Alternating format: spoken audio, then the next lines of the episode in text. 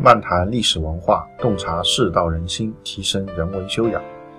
各位朋友，大家好，我是北川，这里是文质彬彬。本期的背景音乐是古筝曲《渔舟唱晚》，该曲取自唐代诗人王勃《滕王阁序》中的名句：“渔舟唱晚，响穷彭蠡之滨。”乐曲描绘了夕阳映照万顷波碧，渔民悠然自得，渔船随波渐远的情景。别具美感，令人陶醉。好，下面我们就开始今天的节目。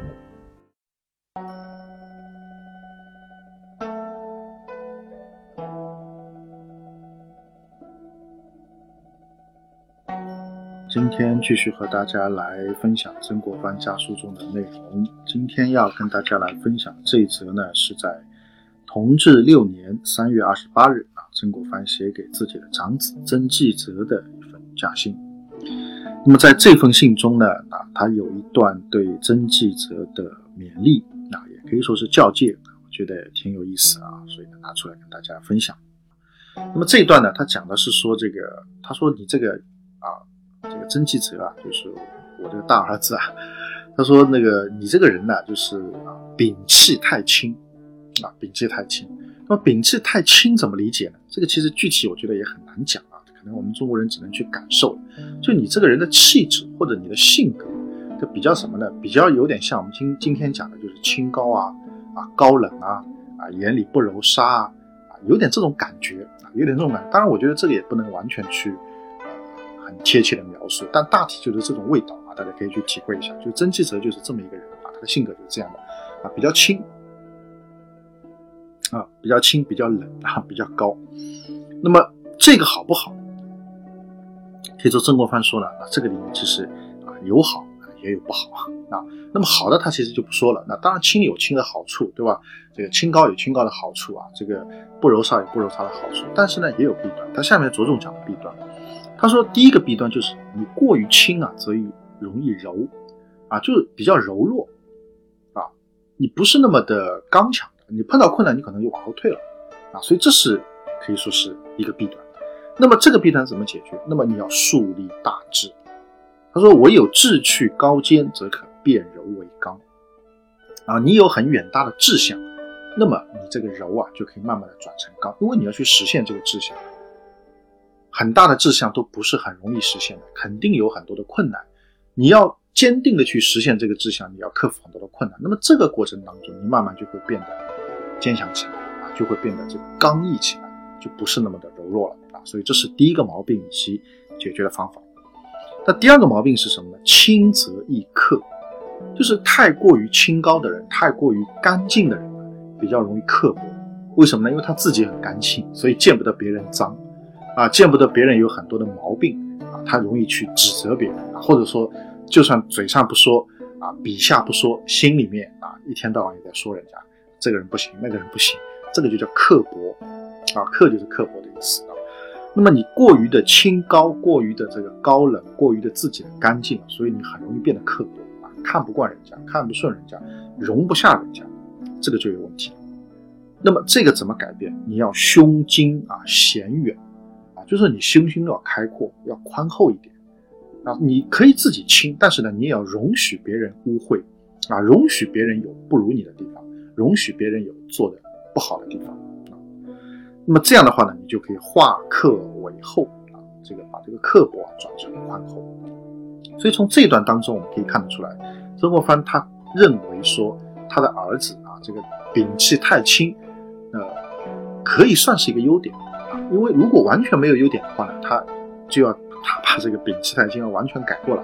但在这里他没有要他改过来，只是说你要注意这个轻容易产生两个毛病，以及这两个毛病怎么去。改正怎么去这个对症下药啊？所以这是啊这个第一段。那么后面那段讲的是什么？就讲了他以前一直以来对儿子的这个苦心。他说：“我给你起了一个字叫节刚，曾纪泽的字叫节刚。那么这个字是从这封信的这个角度来看是曾国藩给他起的啊。那么这个节其实就是慎重啊、稳固、勤勉啊，有这种意思。那么刚当然大家都知道，刚就是很刚强啊，很刚毅。”他说：“我为什么给你起这个字呢？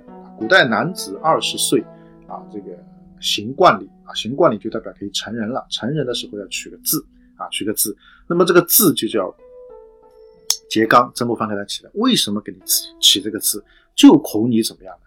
涉及到柔弱当中啊，所以给你这个字，让你每天能够提醒自己，因为字是别人用来叫你的，你的平辈啊叫你都不会叫你曾纪泽的，哈，都会叫你桀刚，曾桀刚啊，桀刚兄、桀刚弟都是这么叫。所以你听到人家叫你桀刚的时候，你就要提醒自己啊，我要克服柔弱，我要变得坚强一点啊。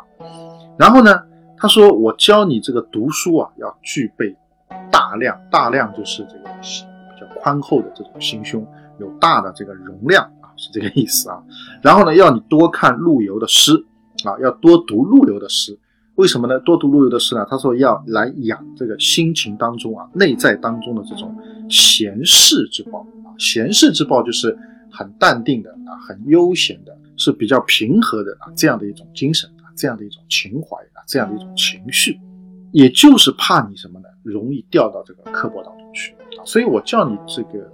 平时读书的时候，你要养自己的一些宽厚的心量；读古人的诗文的时候，你要去学那些闲适的情怀，也就是怕你涉足刻薄啊。那么你能把这个刻薄改掉，那就没有问题啊。所以最后一句话，他是勉励自己儿子，他说：“你天性就对荣利啊很淡薄，荣就是名了，利就是好处了。所以荣利，就是我们今天讲的名利。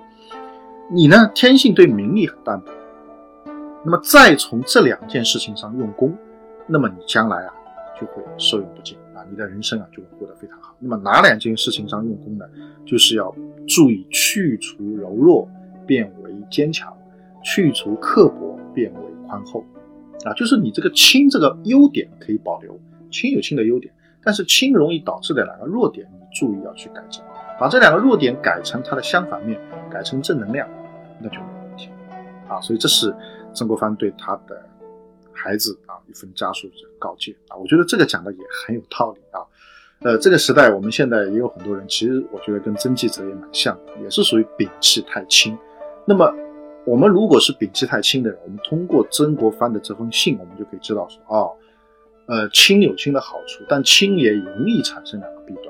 第一个就比较容易柔弱啊，不太坚强；第二个就是更容易产生一种刻薄的心态啊，对人家要求很高。好，所以这个都是我们需要去改变的啊。所以我觉得这封拿出来跟大家分享，大家可以有则改之，无则加勉啊。如果说自己是对照了一下，发现有跟曾纪泽类似的，属于摒气太轻这一类的性格，那么我们就要注意在要把这个化柔为刚，化克为厚，在这两个方面要下功夫啊。如果在这个方面能够下功夫，再加上啊，这个轻的人一般都比较淡于名。利，那么名利方面的这个弊端，名利方面的祸害，我们就不容易去碰到啊。那么这方面的祸害弊端碰不到，再加上能够把柔变成刚，把克变成厚，那么未来我们就怎么样，终身受用不尽。